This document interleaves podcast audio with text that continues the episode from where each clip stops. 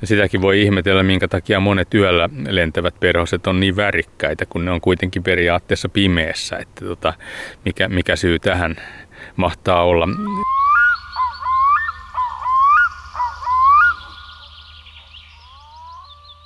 Näihin aikoihin loppukesän alkusyksyn pimenevinä iltoina huomaa helposti, miten kynttilä, lyhty tai pihavalot houkuttavat perhosia. Ja jos niitä perhosia ryhtyy tarkastelemaan tarkemmin, niin voi olla, että se on menoa sitten. Osa siippikuvioista on kuin mustenläiskä testistä suoraan, tai jonkun taidemaalarin tai vaatesuunnittelijan kädenjälkeä. On laikkuja, raitoja, juovia täpliä, pilkkurivejä, pitsikuvioita, sinertäviä ruskeita, raidallisia, ruudullisia. Osa kuvioista saa perhosen muistuttamaan ällistyttävästi syksyn lehtiä, kaarnan pintaa tai oksan pätkiä. Perhosten muutaman sadan miljoonan vuoden historia on saanut aikaa hyvin erikoisia ja oudon kauniita siipiä yön hämärään. Itse asiassa Suomen perhosista valtaosa liikkuu yöllä pimeässä, ehkä jopa 90 prosenttia. Ja moni niistä tulee sitten mielellään valolle, vaikka sitä, miksi ne siihen tulevat, ei vieläkään ihan tarkkaan tiedetä. Pari vuotta sitten ilmestyi Suomen päivä- ja yöperhoset maastokäsikirja, joka on kulunut nyt muutamana kesänä monen luontoharrastajan käsissä. Kirjassa esitellään ensimmäistä kertaa elävien perhosten kuvina kaikki Suomesta tavatut suurperhoset, yhteensä 1074 lajia. Voi kuvitella, että kirjan avulla on koettu löytämisen riemua, mutta jokunen syvä huokauskin on varmaan kesäyössä kuultu. Eivät ne mitään helppoja ole. Perhosharrastus on tietenkin pikkutarkkaa tuntomerkkiä ja lajierojen tihrustamista, mutta ei pelkästään. On se myös hienoja yön tunnelmia, rentoa otetta ja toisinaan myös huumoria. Kaikki tämä paljastuu, kun laitamme perhosharrastaja Kimmo Silvosen kanssa otsalamput otsalle ja lähdemme tutkimaan hänen kotipihansa yöperhosten elämää. Laitoin tuohon 125 wattin elohopea-lampun. Se on samanlainen, mitä on paljon käytetty katuvaloina ja tavallisimpia perhoslamppuja. Ja sitten tässä on harso lakanan tilalla, että tuot harso on aika kätevä kuljettaa mukana ja se kuivuu nopeasti sateella. Ja kyllähän tuossa joku perhonen jo pyörii. Me seistään täällä sun takapihalla ja on lämmin, lämmin ilta, hämärtynyt kello ehkä ja puoli yksitoista nyt. Ja tarkoitus on tutkia yöperhosia ei vielä hirveästi ole liikennettä vai? Vai oliko mun silmät vaan nää? Ei ole hirveästi liikennettä. Että kyllä se varmasti, kun ilta pimenee vielä tästä, niin se tulee, lento tulee lisääntymään ja ehkä joskus 12 jälkeen on vasta niin kuin enemmän sitten vipinää. Mutta tuolla lakanan takana on kyllä joku yökkönen istumassa. Voisi heti okay. katsoa, mikä se on. No joo, sen olisi nähnyt toiselta puolelta. Se on niittyyökkönen. Niittyyökkösen koiras istuu siinä. Että yksi yleisimpiä loppukesän perhosia. Mistä sen tunnistaa? Paitsi siitä, että se on tietysti sun mielestä ihan itsensä näköinen vai? Nimenomaan, että ei ton näköisiä kyllä muita ole. Että vaikea sanoa, että tuo siipikuvio on hyvin tunnusomainen. Tuo on aika vantteran näköinen kaveri. Yökköset on, on aika vantteri ja varsinkin tuon lajin naaras on todella vanttera. Ja se on myöskin tuommoinen karvane. Miksi se on karvane? Yökköset on usein karvasia, että emme tiedä onko sillä kylmien lämpötilojen kanssa mitään tekemistä vai onko se vain joku muu luonnon oikku. Se on aika jännä ajatella, että suuri osa, eikö se niin ole, että valtaosa perhosista on näitä yöllä liikkuvia? No joo, kyllä. Päiväperhosten ja yöperhosten jako on tietysti vähän mielivaltainen, mutta, mutta tota, suurin osa perhoslajeista lentää kuitenkin hämärissä tai yöllä. Onko se, Kimmo Silvonen, onko se aina ollut kiinnostunut perhosista? No en mä nyt ihan aina ole, että mä kiinnostuin perhosista eh, suunnilleen vuonna 1967, että siitä taitaa olla 49 vuotta nyt kulunut. Mistä se lähti? Mun isä oli harrastanut perhosia jo nuoruudessaan Karjalan kannaksella, mutta sitten kun Vaari kuoli, niin me muutettiin sitten Vaarin taloon ja sieltä löytyi sitten pari kärpäshaavia liiteristä ja niille piti sitten heti keksiä käyttöä ja sitten kun Syreeniaidasta löytyi jaspisyökkönen istumasta, niin se piti sitten tallettaakin ja siitä oikeastaan alkoi se perhosten kerääminen. Miltä jaspisyökkönen näyttää? No se on semmoinen aika suuri kokonen tai keskikokoinen yökkönen, jossa pääväri on vihreä ja sitten siinä on jonkun verran ruskehtavaa kuvioa etusiivissä. No muistaaksä, että kun sä näit sen, niin oliko se sun mielestä jotenkin ihmeellinen? Se oli niin hieno, että, että nimenomaan sen takia mä siitä hommasta innostuin kyllä. Aika hauskaa, että yksi jaspisyökkönen voi tällä lailla mullistaa miehen tai nuoren miehen elämä. No joo, se on kyllä. Mä oon sille paljon velkaa. Mutta sit, sit sä oot aika pian kiinnostunut myöskin näistä toukista sekin on oikeastaan isän perua sikäli, että isä oli jo nuoruusvuosinaan kasvatellut perhostoukkia ja sen takia mäkin rupesin sitten, kun isän kanssa harrastin tavallaan, niin rupesin perhossia kasvattamaan alusta lähtien ja sitten mä olin oikeastaan vasta vuoden tai pari harrastanut perhosia, kun Aholan Matti muutti samalle paikkakunnalle ja Matti innostui samoihin aikoihin toukista, oli varmaan jo jonkun verran ennen sitäkin toukkia harrastanut ja sitten meillä tuli oikein niin kuin yhteisprojekti, että alettiin jopa keräämään toukkia toukia. No mikä niistä toukissa? Miksi? Miksi toukat? Niistä ei ollut kovin paljon tietoa. Ensinnäkin tämä mun toukkien valokuvaus lähti nimenomaan siitä, että kun siihen aikaan 80-luvun alussa ei vielä jolloin mä toukkia rupesin valokuvaamaan, niin ei, ei ollut oikein missään tavallistenkaan lajien toukkakuvia. Nythän internetin aikana tilanne on aika paljon muuttunut, mutta silti niissä toukissa on, on paljon selvitettävää ja on muutamia ihan yleisiä perhoslajeja, joiden toukkien elintapoja ei tunneta juuri lainkaan. Siis edelleen? Edelleen kyllä. Ja, Kuten esimerkiksi? No nyt mä en tullut tarkistaneeksi suomenkielistä nimeä, mutta peritsooma teeniaattum on esimerkiksi sellainen, mikä toukka ei ilmeisesti elä millään kasvilla, mutta millä se elää, niin se on epäselvää. Miten hyvin tällä hetkellä esimerkiksi tunnet toukkia, että jos maastossa tulee joku toukka vastaan, niin pystyykö se sanomaan yleensä, että mikä siitä tulee jonain päivänä? Tai miten yleensä esimerkiksi perhosharrastajat, tunnetaanko toukat yhtä hyvin kuin nämä perhoset? No perhosia nyt ei yleensä tunneta yhtä hyvin, että muutamat harrastajat tuntee aika hyvin toukkia ja usein kun toukka tulee vastaan, niin on aika hyvä käsitys siitä, että minkä lajin toukka se on, mutta saattaa olla esimerkiksi niin, että se on lajiparin tarkkuudella tunnettu, että sitten ei, ei tiedä kumpi se on esimerkiksi kahdesta vaihtoehdosta. Ja pienemmät toukat on usein erilaisia kuin täyskasvuiset toukat, niin pienempien toukkien määrittäminen on sen takia hankalampaa. Ja mä oon itse paljon huomannut, että kun mä luulen tuntevani toukan, mä silti teen määrityksessä virheen, että usein mä varmistan sen toukkien lajin kasvattamalla sen perhoseksi, jolloin se on helpompi tunnistaa sitten. Me seistään täällä loppukesän lämpimässä illassa. Meillä on otsalamput päällä ja, ja ollaan tämän valoverhokankaan nyt tällä toisella puolella lampuon toisella ja, ja odotellaan, että, että tähän valolle yöperhosia saapuisi. Sä oot varmaan aika monta yötä elämässäsi viettänyt tällä lailla hereillä? Kyllä mä oon aika monta, en mä niitä ole laskenut ja tämä ei kuitenkaan ole mun pääasiallinen harrastustapa, että usein silloin kun mä oon jollain retkellä, niin mä harrastan tätä valon ääressä kyhnäämistä, mutta sitten, sitten tota noin, automaattisia pyydyksiä tulee käytettyä. Mullakin on pihalla palaa koko ajan valo sitten. Mä käyn aamulla katsomassa, mitä sinne on tullut ja jos on jotain naaraita, jonka mä haluan esimerkiksi munimaan, ne on elävänä siellä. Mä annan, otan sitten talteen ja katson, tuleeko toukkia. Loppukesän pimeät illat, kun on kynttilä palamassa, taikka joku pihavalo, taikka katulamppu, niin moni on varmaan törmännyt siihen, että sit siihen alkaa tulla yöperhosia, mutta eikö se ole itse asiassa epäselvää, että minkä takia ne tulee siihen? Se on jossain määrin epäselvää, mutta se kuitenkin tiedetään, että se liittyy perhosten suunnistamiseen, että perhosethan näkee ultraviolettivaloa ja UV-valo etenee vapaassa tilassa, jossa ei ole maastoesteitä vapaasti ja samoin nämä perhoslamput sitten ohjaa ehkä sillä tavalla ja voihan olla, että esimerkiksi taivaan kappaleiden valo ohjaa myöskin perhosia. Silloin, jos pyritään esimerkiksi pitämään koko ajan taivaan kappaleeseen nähden sama kulma, niin sama, samalla tavalla se perhonen voi pitää lamppuun nähden koko ajan saman kulman ja silloin se lähteekin kiertämään lamppua ympäri, niin kuin on, niin ne käytännössä tekee ne perhoset. Niin, eli tässä tapahtuu se sama asia vai?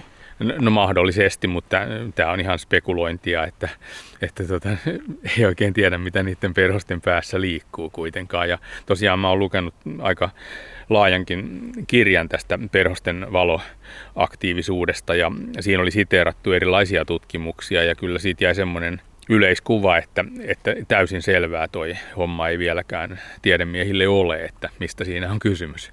Se on aika kiinnostavaa, että sitäkin on ehditty jo vuosikymmeniä tai ehkä vuosisatoja miettiä tätä samaa asiaa, eikä vieläkään ole ihan selvillä. Nyt muuten tuossa Harson toisella puolella valolla pyörii joku isompi yöperho. Niin Hienosti tulee tämä varjo tähän Harsoon sitten, mutta Joo, kyllä. se tekee nyt just sitä, mistä äsken puhuttiin, että se kiertää tuota valoa. Niin tekee, se on niittyyökkönen tämäkin, että sen verran yleinen laji, että sitä tulee useampia yksilöitä.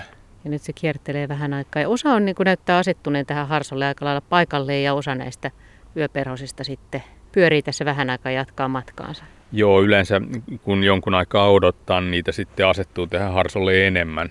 Et tässä alkuvaiheessa ne on vielä sen verran liikkeellä, että ne ei ole pysähtynyt paikoilleen. Minkä takia muuten noita yöperhosia ei päivällä näe?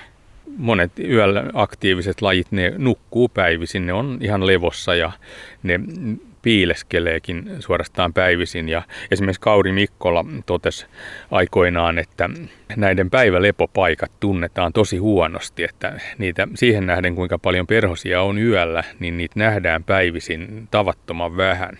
Ne on niin hyvin piilossa vai? Luultavasti siinä on muustakin kysymys kuin suojaväristä, että koska musta tuntuu, että mä ainakin itse huomaisin perhosen, jos se olisi pelkästään värin perusteella piilossa, vaan ne on, ne on tosiaan mennyt sitten ehkä johonkin puun rakoihin tai muihin paikkoihin, mistä niitä ei sitten esiin kaivamatta löydä. Sä oot tehnyt kirjaa Suomen päivä- ja yöperhoset maastokäsikirja, jossa on yli, kuva yli tuhannesta perhosesta. Häkellyttävä määrä, siinä on melkein jotakin 900 sivua tässä kirjassa on sellainen järkelemäinen, tai se on kokoon pieni, mutta tiivis, etten sanoisi tiivis ja tuhti paketti. Kun sitä selailee, niin ei voi olla välttämättä siltä, tulehan sitä ihmeellinen olo, että miksi kaikki nämä, tämä värikirjo ja nämä ihmeelliset kaikki muodot ja nämä pienet yksityiskohdat, jotka erottaa nämä toisistaan. Niin, että tämähän on ihan hämmästyttävää. Ja sitäkin voi ihmetellä, minkä takia monet yöllä lentävät perhoset on niin värikkäitä, kun ne on kuitenkin periaatteessa pimeässä. Että tota, mikä, mikä syy tähän mahtaa olla. Osa tietysti on sitä, että esimerkiksi syksyllä on paljon keltaisia perhosia, jotka soveltuu hyvin syksyn väreihin. Kun niitä rupeaa katsoa tarkemmin, niin on siihen loputtomaan käsittämättömän kauniita semmoisia erilaisia muotoja ja hempeitä värisävyjä vaaleanvihreästä ruskeeseen, oranssiin, keltaiseen, siniseen, kaikkeen mahdolliseen. Mä joskus just ajattelin, että jos näistä tekisi esimerkiksi juhlapukuja, niin ne olisi mielettömän kauniita. Niin, eikö sua ihmetytä tämä kaikki, kaikki tämä monimuotoisuus? No mä oon aika turtunut tuohon monimuotoisuuteen, mutta kyllä se hienoa kieltämättä on. Ja esimerkiksi jotain ryyjymalleja niistä voisi hyvinkin saada. Ja nyt kun mä oon ruvennut harrastamaan kerroskuvausta, niin sen huomaa, että tuollaisessa harmaassakin perhosessa, kun katsoo yksittäistä siipisuomua, niin ne siipisuomut alkaa ollakin sitten taas värikkäitä, että se, siellä näkyy ihan uusia ulottuvuuksia värikkyydessä, kun menee niin kuin mikrotasolle tavallaan kun siipisuomut on jo niin pieniä, että ne ei tavallisissa valokuvissa erotu yksittäisenä, vaan siinä näkyy vain semmoinen harmaa pinta, joka muodostuu. Mutta sitten kun katsoo yhtä suomua, niin se ei olekaan harmaa, vaan se saattaa olla semmoinen punaisen ruskeen kirjava esimerkiksi. Tämä maastokäsikirja on, siihen on ensimmäistä kertaa koottu kattavasti siis luonnossa otetut kuvat kaikista näistä suurperhosista. suurperhosista. Joo, kyllä. Ja tietoa niistä, kuinka kauan tämmöisen täräyksen te- tekemisessä on kulunut aikaa? No siinä kuluu enemmän aikaa, mitä mä etukäteen odotin ja mähän muutenkin jouduin tähän projektiin puoli vahingossa mukaan, että, että tota, siinä piti olla muitakin tekijöitä, mutta sitten lopulta mä olin suomalaisista ainoa, joka on sitä tekemässä, että se aloitehan tuli tanskalaiselta kustantajalta ja Ai kaikki muut hälveni vai? No ei siihen, siihen ei tahdo tavallisilta ihmisiltä löytyä aikaa kyllä ja, ja tota, minäkin tein sitä sitten niin kuin ihan monena vuonna esimerkiksi joulupäivänä. Ihan mielelläni sellaisena päivinä tekee tuollaista hommaa. Onko Suomessa pitkä historia perhostutkimuksella? Onko ihmiset sata vuotta sitten jotkut tutkijat seisoskellut tällä lailla, samalla lailla öitä lampun tai kynttilän äärellä ja tutkinut, että mitä täällä yössä tapahtuu? No on kyllä pitkä historia, mutta tämä valopyyntihän on sikäli uusi ilmiö, että 50-luvulla tuli nämä tällaiset lamput, missä on UV-säteilyä, sekavalolamput ja muut lamput. Ja oikeastaan 50-luvulla tuli nimenomaan valopyynnin suhteen tavallaan mullistus, että sitä ruvettiin aktiivisesti harrastamaan ja tajuttiin vasta, että kuinka esimerkiksi monet nirkkolajit on oikeasti yleisiä, vaikka niitä aikuisia ilman valoja ei juuri koskaan näe. Jos puhutaan näin isosta perhosjoukosta, niin onko sulla jotain omia suosikkeja tai suosikkiryhmiä tai mitkä on sun omasta mielestäsi kaikkein kauneimpia tai kiinnostavimpia tai No mä oon kyllä vähän tämmöinen yleismies Jantunen, että mua kiinnostaa kaikki perhoset. Mua kiinnostaa myös pikkuperhoset, vaikka mä niitä huonommin tunnen ja ehkä pikkuperhoset on niitä kauneimpia kuitenkin. Sitten niistä löytyy hienoja ryhmiä kyllä, niin kuin sanotaan vaikka päistärkoit ja muut no, tällaiset. No kuvaile päistärkoin kauneutta. No niissä on, on usein tällaisia värikkäitä kuvioita. Ne on vaan niin pieniä, ettei niitä juurikaan sitten, niihin ei hirveästi tule kiinnittäneeksi huomioon, mutta kuviot on kauniita ja on hopeaa, kultaa, mustaa, kaikenlaista. Jos haluaa aloittaa yöperhosten seuraamisen, niin miten tämä homma lähtee liikkeelle ja miten koko tästä laajasta perhosjoukosta, niin monella varmaan se ongelma, että, että kun tulee esimerkiksi lakanalle joku yöperhosen näköinen kaveri, niin mistä sitä nyt sitten lähtee katselemaan niitä tuntomerkkejä? Että et se tuntuu jotenkin vähän niin kuin toivottomalta. No joo, siinä tietysti harjoitus auttaa ja usein on ehkä kuitenkin niin, että jos, jos tuntee joitakin perhosia jo ennestään tai, tai ottaa niistä selvää, niin se muodostaa sitten sellaisen pohjan, että esimerkiksi mittarit ja yökköset on yleisvaikutelmaltaan hyvin erinäköisiä ja sekin auttaa jo paljon, jos erottaa yökkösen mittarista. Kaikissa tapauksissahan se ei ole olekaan helppoa, mutta useimmissa tapauksissa on helppo. Mittarit on yleensä aika hoikkia ja niillä on siivet usein lepoasennossa ihan tasaisena levynä tavallaan, kun taas yökkösillä sitten yökköset on vantterampia ja niillä on siivet sitten vähän niin kuin kattolaskuisina ruumiin päällä vinottain. Kimmo Silvonen, kuinka todennäköistä on, että tänä yönä tähän tulee joku semmoinen suurperhonen, jota sä et tästä tunnistaisi? No kun me ollaan täällä esikaupunkialueella, niin tässä on yleensä aika niukasti lajistoa ja tota, on erittäin epätodennäköistä, että tulisi semmoinen suurperhonen, mitä mä en tunnista, jos se on hyvä kuntoinen. Se on sitten eri asia, että jos tulee esimerkiksi joku pikkumittari, joka on huomattavan kulunut, niin silloin sitä ei kyllä niin kuin ensinnäkemältä varsinkaan tunnista. Mutta jos tähän tulisi ihan outo tapaus, niin pystyt sä hillitsemään itsesi hyvin vai, vai näkisinkö me jotain tämmöistä niin ihan holtitonta menoa tässä, kun, tuota, kun hyönteis, hyönteistieteilijä innostuu? No jos on 49 vuotta harrastanut, niin se pikkupoikien innostus on kyllä karissu ihan kokonaan, että kyllä mä pystyn itteni hillitsemään tässä aika, aika hyvin, mutta olen ehkä nähnyt, kädet vähän tärisis kuitenkin. No, sitäkään ei ehkä ehdi ajatella, mutta saattaa olla, että huolimattomuuksissaan ja innoissaan sitten päästään esimerkiksi sen otuksen karkuun, että, että ehkä sillä tavalla voisi käydä. Mutta kyllä mä oon nähnyt niin monenlaista innostujaa, että, että se innostus on tosiaan monta kertaa aika kova. Niin, tässä vaiheessa täytyy sanoa, että hyönteis, teissä hyönteistieteilijöissä on aika erikoista porukkaa, eikö niin? No on kyllä joo, että vaimo voi vahvistaa asian, että on aika erikoista porukkaa. Kyllä mä muistan esimerkiksi tuolla Hämeenkoskella, mistä mä oon kotoisin, mä oon joskus ollut siellä Sorakuopalla sitten yksinäni generaattorin kanssa lauantai-iltana ja sinne on tullut sitten jotain puolituttuja, joita en ole esimerkiksi 20 vuoteen tavannut ja on selvinnyt sitten kuka mä oonkin siellä ja tota, kyllä ne on ihmetellyt, että kaikilla, kaikenlaisilla tavoilla ihmiset aikaansa viettää. Ne on tullut ehkä jostain kapakasta tai tansseista tai muualta.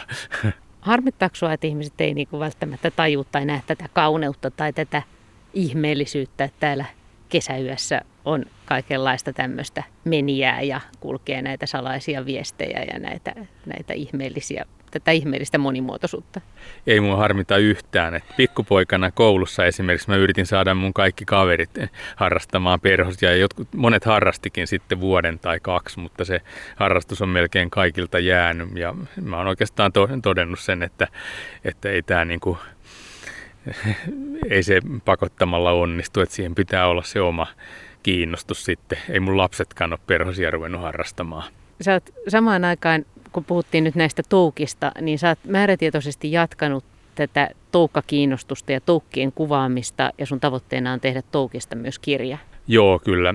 Ainakin jossain muodossa on tavoitteena tehdä, että mä vuonna 1983 otin sellaisen tavoitteen, että mä pyrin valokuvaamaan kaikkien suomalaisten perhoslajien toukat, koska niitä ei tosiaan siihen aikaan oikeastaan mistään ollut saatavana tällaisia kuvia. Ja nyt mulla on se tilanne, että mulla on käytännöllisesti katsoen kaikki lajit valokuvattuna. Nämä viimeiset, mitkä puuttuu, ne on tosi vaikeita saada ja ainoastaan muutama tuommoinen kohtuullisen yleinen laji puuttuu, mikä nyt melko varmasti saa, kun vähän näkee vaivaa. Tässä kohdassa on vähän hiljasta. Luuleeko että haittaako tämä, että me seistään itse tässä nyt tämän Harson vieressä? Haittaako se näitä perhosia? Se ei haittaa perhosia. Että tota, tämä on nyt vaan niin hiljainen ilta sitten, että, ja tosiasiassa tämä on vielä aika aikasta, että nyt tietysti elokuussa on sikäli parempi tilanne, että ne perhoset lentää pikkusen aikaisemmin, mutta kyllä kesä-heinäkuun vaihteessa usein se lento alkaa vasta kello kahden jälkeen yöllä oikein kunnolla, että silloin pitää tosiaan valvoa, jos haluaa niitä suuremmassa määrin nähdä. Okei, katsotaan, no, eli siihen nyt tu- jotain istumaan. Olin ainakin näkevinä, niin siellä on heinäkoisa tullut okay. joku laji ja pari muutakin koisalajia. Näytti isommalta lennossa, mutta ei tähän tainnut yhtään mittaria nyt vieläkään lentää sitten. Niitä olisi ehkä odottanut. Jos me kierrellään muilla valoilla, niin mittareita varmaan on kyllä liikkeellä sitten. Sulla on tuolla toinenkin valo tuolla Joo. pimeydestä hohtaa. Mennään vaikka tätä reittiä päästään helposti. Joo. Sitten, niin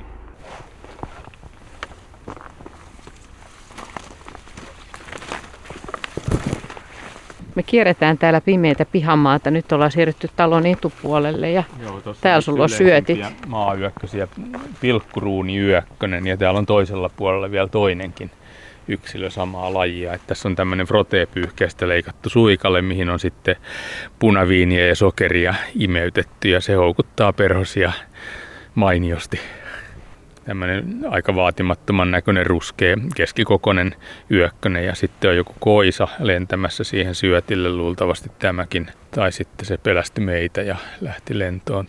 Onko lentotavasta helppo päätellä, että mihin ryhmään perhosta kuuluu? No ei se aina helppoa, mutta kyllä siitä paljon saa osviittaa ja, ja tota, mittarithan on yleensä aika heikkoja lentäjiä, samoin monet pikkuperhoset ja yökköset on kovia lentämään. Se paljon riippuu siitä ruumiin paksuudestakin, että paksuruumiiset perhoset on usein joko tavattoman nopeita tai tavattoman kömpelöitä, että molempia kyllä löytyy sitten. Onko tullut kirjasta muuten palautetta tästä maastokäsikirjasta? No kyllä siitä on jonkun verran palautetta tullut, mutta en lopulta mitenkään hirveän paljon ainakin sitä, että miksi nämä on näin vaikeita. Sitäkin joo, että kyllähän sitä moni varmaan haluaisi, että vaikeasta asiasta tehtäisiin helppo, mutta se ei vaan oikein onnistu. Mä oon yrittänyt nyt tänä kesänä esimerkiksi perehtyä tähän perhosten maailmaan ja kantanut tätä maastokäsikirjaa mukana. Ja se on todella kiehtovaa, mutta kyllä se on hankalaa. Ja jossain vaiheessa mä muistan esimerkiksi viime kesänä se taisi olla niin, että kun oli mielestään löys vaikka mitä erilaisia, niin sitten ne oli kuitenkin kaikki mustikkamittareita. No joo, mustikkamittari on tosi yleinen ja se jonkun verran vaihtelee. Niin. Ja se, Ihan erinäköiset. Vielä lisäksi sitten koiras ja naaras on varsin erinäköiset sillä lajilla, niin se omalta osaltaan vaikeuttaa sitä kyllä. Mutta Joo. mustikkamittari ei ole niitä pahimpia tapauksia suinkaan, että kyllä. Niin, tämä on todella tämmöinen aloittelija, mutta, tota, mutta et siis, no mitkä on sun mielestä pahimpia? Mitkä on, niin kuin, että kun ne hallitsee, niin sitten on aika pitkälle?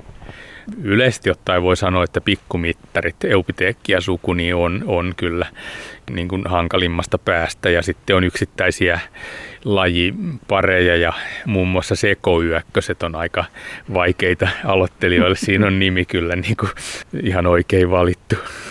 Itse asiassa tässä hyönteismaailmassa, perusmaailmassa on aika paljon huumoriakin. Sun kirjassakin on jonkin, jonkin verran huumoria siellä rivien välissä, vaikka voisi kuvitella, että se on ihan vain pelkkä käsikirja, niin, niin sitä on siellä sitten kuitenkin mukana niille, jotka sitä tar- siihen tarkemmin perehtyy. Joo, mä oon sinne laittanut kaiken maailman lipsautuksia kyllä, mitä on tullut kirjaa kirjoittaessa aamutunteina mieleen. Että ja sitten on ihan tällaisia tunnettuja tarinoita, niin kuin esimerkiksi just tämä Pikkuapollon alalaji Perkele, joka on saanut nimensä ihan havainnoitsijan ensisanojen mukaan Kun Ihan löytyi. oikeasti? Joo, kyllä. Joku perhon oli kans, joka oli joku turha tai kehno vai mikä se olikaan, joka oli väännös siitä tieteellisestä nimestä. Juu, kehno on kyllä ihan yleisesti tunnettu, mutta sehän on tosiaan vaan lempinimi, että Kenopodiaatta se laji on, mutta kun siinä nyt on C ja H kuitenkin, niin siitä aika helposti tulee mieleen se kehno ja kun se on niin tavattoman yleinen ja usein varsinkin huonokuntoisena aika vaatimattoman näköinenkin, hyväkuntoisena kyllä kieltämättä aika kaunis, niin se kehno nyt kuitenkin tulee helposti mieleen siitä. Tänä kesänä, kun seurasi näitä yöperhosia, niin paitsi että ne on niin kauniita ja ihmeellisiä ja lumoavia, niin sitten pääsi myöskin näkemään esimerkiksi sellaisen, että kerrankin tuli sammakkokin tuli siihen kytikselle, siihen samalle valolle, että se valo houkuttaa sitten ravintoketjua eteenpäinkin. Joo, mä oon huomannut tämän monta kertaa ja vaikka niitä sammakkoita, yrit, sammakoita yrittää hätistää pois, niin ne tulee vaan takaisin, että ne on aika hankalia. Ja nyt kun mä olin Uralilla... Niin kuin ne tulee ha- hakemaan niitä perhosia. Ne tulee kyllä niitä perhosia napsimaan ja nyt oli tosi ikävä tapaus Uralilla tänä kesänä, kun me oltiin sellaisessa paikassa, missä oli niitä isoja hämähäkkejä, mitä ne paikalliset sanoo tarantellaksi, vaikka se nyt ei ihan tarantella olekaan. Ja ne tuli myöskin valoille sitten perhosia metsästämään ja ne oli ihan järkälemmäisiä otuksia, ei ilmeisesti kovin vaarallisia, mutta erittäin epämiellyttäviä joka tapauksessa. Ja yksi meni myöskin meidän tavaroihin niin, että me löydettiin se leiripaikasta sitten seuraavana päivänä.